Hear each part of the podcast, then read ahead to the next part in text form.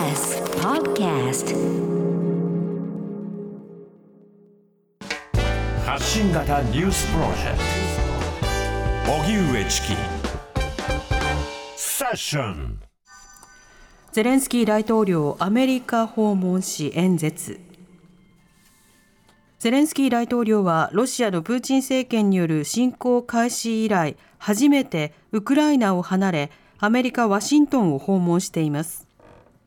バイデン大統領と会談を行ったほか連邦議会で演説も行いました。アメリカ議会では今2023年会計年度の予算案が審議されていて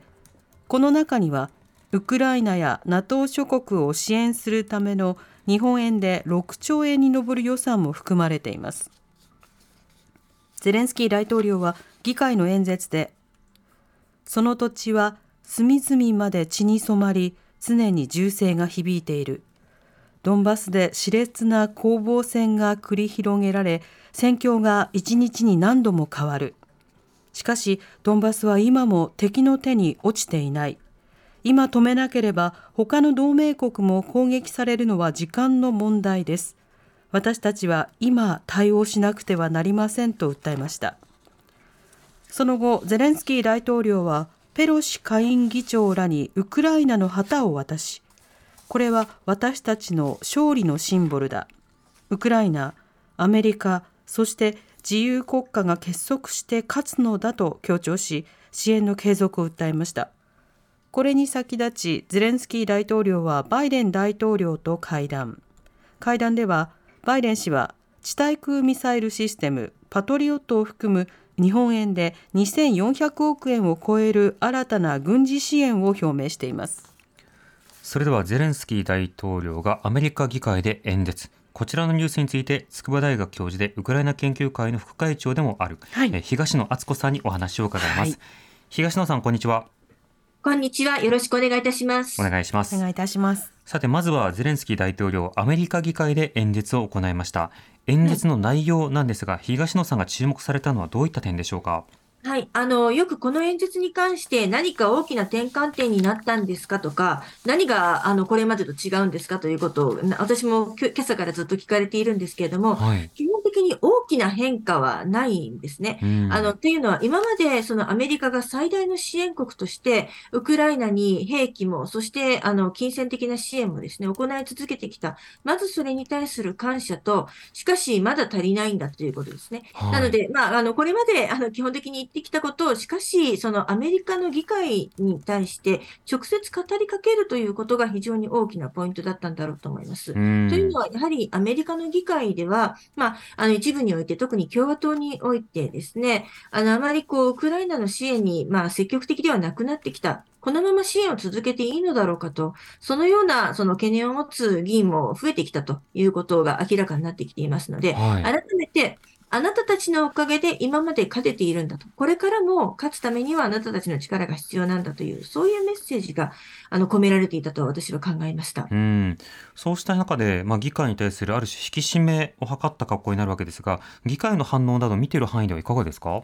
あの、出席していた人たちではですね、はい、あの、まあ、スタンディングオベーションが何回も繰り返されて、なかなかこう、その演説が開始できないとか、あの、まあ、あの、なんで、何べも遮られると、あの、拍手喝采で遮られるということがありましたので、うんうん、一見、あの、まあ、非常に好意的に受け取られたんだろうと思います。はい、唯一ちょっと気になったのがですね、はい、あの、ぎ、あの、まあ、兵器をありがとうと、しかし足りているだろうか、いや、足りてはいないと言ったときにですね、やはり笑いが起こったんですよね。で、その笑いはちょっと一瞬でこう、あの、まあ、あの、収まりはしたんですけれども、あの、まあ、やっぱり来るだろうなと思っていた人たちが、つい声に出して、こう、笑いをだ、あの、笑い声を上げてしまったということが、はい、あの、私は、これいろんな意味で象徴的だろうと思っています。どうせ武器を欲しいと言うだろうなというような、あの、結構、その、ハスに見ていた議員さんたちもいたんじゃないかなということですね。それが、まあ、現れていたということですけれども、あの、全般的な雰囲気としては、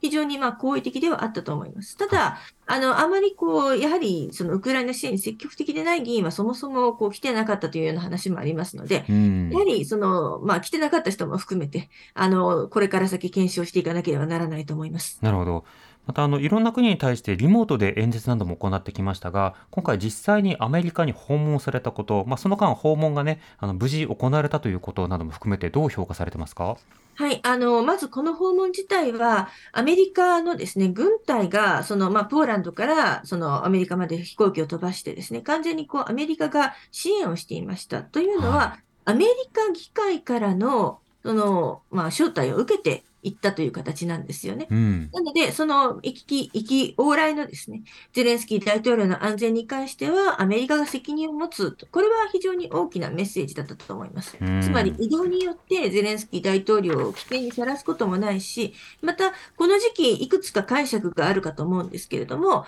この時期であればですね、本国を離れても、まあ、あまり大きな支障はないだろうと、ゼレンスキー大統領自体が判断したということと、やはり、その、もしかしたら今後来るかもしれないキーウ大攻勢に備えて、そう、あの、今、行くなら今しかないと思ったんでしょうね。うそれから、クリスマス新年、この時期は非常に大事だったんじゃないでしょうか。うんうん、というのは、あの、この演説の中に何回も何回もクリスマスという言葉が出てきまして、はい、クリスマスを前に私たちのことを思い出してほしいとか、演説の締めは、ハッピービクトリアスニューイヤーといういうことですよね。勝利に満ちた新年をというようなことで締めくくっていましたので、やはりこの時期に、あの、一度私たちのことを思い出して、これからも続けてほしいということだったと思います。うんこれ、アメリカメディアなどの反応などはどういうふうに見てますか？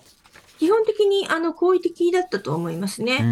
のというのは、もうあの、まあ、最初の訪問先としてアメリカを選んだということで、はい、このアメリカがこう民主主義国家のリーダーなんだということを、またあのことさらにあの強調する人もいますし、またやはりですね、そのこの戦争というのはあの、アメリカが支えなければウクライナは勝てないんだという意識を、やはりそのアメリカメディアも強くしたんだろうというふうに思っています。全般に演説であの自体がですね、すべて英語で行われ、まあ、そこもアメリカ人にとってはポイントが高かったんじゃないでしょうか。うん一部保守メディアなどの反発というのはいかがでしょうか？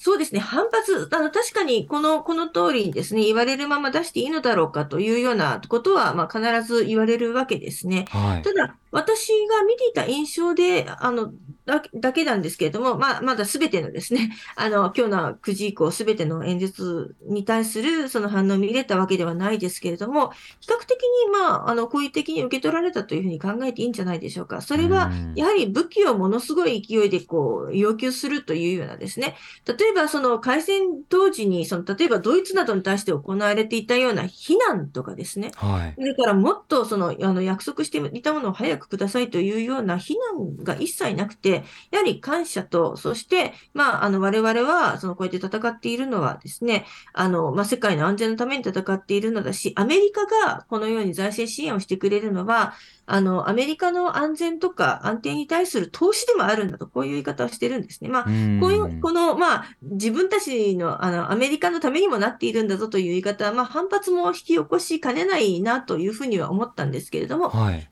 そこまでは大きくなかったように私は見ています。うん、はい、また議会の反応だけではなく、バイデン大統領との会談、これの、まあ動きとその反応というのはいかがでしょうか？はい、あの、まあ、バイデン大統領とまず会談して、記者会見をして、それからその議会演説という流れだったんですけれども、はい、バイデン大統領の論調としてもですね、あの、特にこれまでよりは変わらなかったというふうに思っていますし、うん、何よりも、そのウクライナの戦争が続く限りにおいては、我々はウクライナの側に立ち、一緒に、あのですね、支え続けるんだというようなことだったと思いますので、はい、特にこう、あの、まあ、あの、これまで通りということだと思います。うん一方でそのロシア、プーチン大統領が ICBM を近く実戦配備するのではないかというふうに見られていますが、これはいかがでしょうか？そうですね。この演説なり訪問なりが大きな引き金になっていたということよりかは、あの、まあ、ずっあの、かなり前から用意はしていたということだと思います。ただこれは本当にそれを配備して、実践に使うかどうかというところはまだ見極めなければならないと思っていますね。はい、やはり現時点では、そのこれまでのプーチン大統領の核の威嚇と全く同じように、これはいつでも使えるんだ、使う準備があり、ロシアにはその能力があるんだということを、まあ、堅持した形にはなっていると思います。うん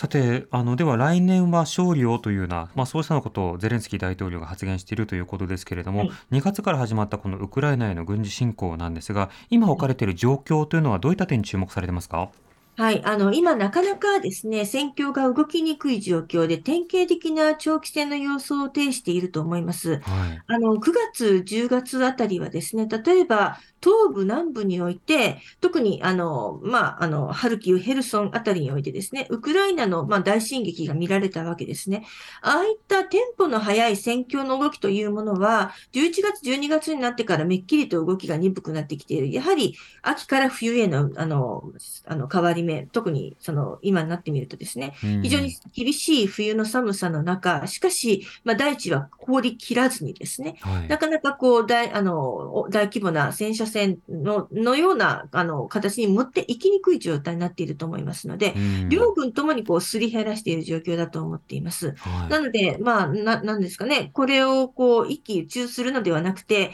よりその、まあ、長期的な視点に移っていかなければならないんだということは、ウクライナだけではなく、支援しているアメリカ、ヨーロッパ諸国でも、そのように考えているのではないかと思っています。うんまた先ほど触れられましたあのキーウへの再侵攻、この可能性などはいかがでしょうか？はいはい、えー、これについては、そのレズニコ国防大臣と、それからザルジニ総司令官、この2人が別々にイギリスのメディアについて語ったものなんですけれども、はい、根拠がほとんど一緒なんですね。うん、つまり、9月21日の動員令以降、そのまあ、30万人を動員し、その半数を今トレーニングしていると。はい、で、その訓練が完了するのが、早くて1月末、おそらく2月から3月にかけてと、こういった時期に、そのまあ訓練が完了し、その時に東部と南部にそれを全部投入するのではなくて、キーウの再進行に使うのではないかということを言っています。で、あのまあ、可能性としてはあり得ると思いますし、15万人というとですね、あのまあ、あの今年2月の、あのまあ、あの、開戦時にこう投入されたのが19万人から20万人と言われていますので、それに近い人数ですよね。これがもし、一度にそのキーウ方面に投入されたら、相当のダメージがあるのは事実だと思いますので、はい、あの最新国があるないにかかわらず、ウクライナ軍としてはそのキーウの方面、つまりベラルーシの方からそのキーウに攻め下がってくる、この可能性について備えなければならないと思いますので、戦況上は非常に、まあ、ピンチだと思いますね。うんうん、でもこの間あの多くの方々がキーウをはじめとしたさまざ、まな、まあ、中央部や西部などにはすでに戻り始めている状況というのがある中で、はい、再進行となればまた大きな混乱そして多くの避難民難民が生まれる状況になります。この点いかがでしょうか？おっしゃる通りですね。なのでそのウクライナ政府の一部はあの特にあウクライナ政府またキーウの市長ですね。あのクリチコさんという方がいるんですけどもあんまりこうあの戻ってこないようにということは言っています。というのはそのキーウの再進行があろうがなかろうが、やはりロシアによる民生インフラの攻撃で電気やお水が使えない状態の中でですね、はい、やはりなかなかこうかいあの、まあ、安全に市民生活を送ることができないので、もし可能であれば、ウクライナの外に出て冬を越してほしいというふうなことをその強調する人もいます。なので、もしですね、キーウ再侵攻があり得るとすると、やはりその、まあ、国民には戻ってくるのではなくて、まあ、出て、あの出てですね、安全なところで冬を過ごしてほしいということです。ただ、あの出ていける人々も限られていますよね。女性や子供、それからご老人です。あの男性の方々はやはりあの国内にとどまらないといけませんので、そういった中でキーウの再侵攻があると、その市民生活で、あのもしキーウの奪還が成功しなくても、大きなダメージをウクライナに与えることは間違いありません。うんまた周辺で支えている国にとっても、これ国によっていろいろプログラムは違えど、例えば半年の語学プログラムとか、1年間の支援プログラムを想定していたところが、1年さらに超えるということになると、それぞれの国に対するまあ負担、まあ、それからプログラムをどうしようか、あるいは定住を今後支援するのか、そうした判断どころにもなるかと思います。これはいかがでしょうか？おっしゃる通りですね。もうすでに受け国、例えば中東欧の国々などにおいては、例えばその今まではその家賃は取らなかったけれども、これからは取っていくとか、今まではこう支援金を出していたけれども、これからは減額していくとかですね、はい、あのそういったその支援の先細りの動きも見えるのは確かです。ただ、あの、戦争の状況を見てみるととてもではないけれども、すぐに終わる。特にこの冬の間に終わることは全く考えられないわけですね。はい。となってくると、支援をどの程度こうですね、あの、増やしていくのか。これは、ウクライナの国に対して、あの、支払う、その、まあ、金銭的な支援と、その受け入れ国の中でのウクライナ人に対する支援と、この両面があるということになると、やはりただでさえ、その受け入れ国も厳しい状況の中、どのようにこう内袖を振っていくのかということは非常に重大な問題になってくると思います。うんそんな中、日本では、まあ、ゼレンスキー大統領の議会演説の中でも、まあ、復興時の支援というものは求められたわけですが、今の例えば難民受け入れの拡大、あるいは、す、えー、で、に受け入れ国に対する支援の拡大、これはいかがでしょうか？はい。あの、受け入れ国に対する支援の拡大も、それから日本への受け入れの拡大も、これは両方ともやらなければならないと思っていますが、やはりどうやらですね、日本まで来るということに対して、非常にこうハードルが高いと考える方も多いと思うんですよね。はい、しかも、その、すぐに戻りたいという人も少なくない中で、日本のように遠いところまで来てしまうとなかなかこう戻りにくい部分もある。ということは、やはり現実的には受け入れ国に対する支援これが非常に大事になってくると思いますね。あの日本はその、まあ、非常にあの例えば先日のですね G7 の首脳会議でも多額の越冬支援を表明しているんですけれども、やはりそれだけではなく、周辺諸国との連携、周辺諸国のニーズを聞き取っていくというようなことも大事になってくるかと思います。うんまあ、実際、隣国に行かれている方は、ただ出たままではなくて、場合によってはちょっと戻ったり、あれ何かを買って届けて、また外に出かけられたりと、相当その往復をされているような方も多いような状況な中で、やっぱり隣国っていうのはとても重要なあの避難先ということになり続けるわけですね。はい、そうですね。やはり、その、ウクライナの中でも、その、や、あの、隣国にいるからこそ戻ってきやすいということが、まあ、人々の、まあ、あの、なんていうんですかね、この戦争を戦うでのモチベーションになっているような部分もあるんですよね。もう、あの、完全に離れてしまってということではあまりないようですね。なので、あすいません。あの、すぐに戻れるということも非常に重要なポイントになって、なり続けていくんだろうなというふうに思われます。なるほど。まあ、そうした中、遠方だからできる支援の形であるとか、あり方、そうしたことを模索することも必要かなと思います。東野さん、ありがとうございました。ありがとうございました。ありがとうございました。筑波大学教授でウクライナ研究会の副会長、東野敦子さんにお話を伺いました。荻上チキ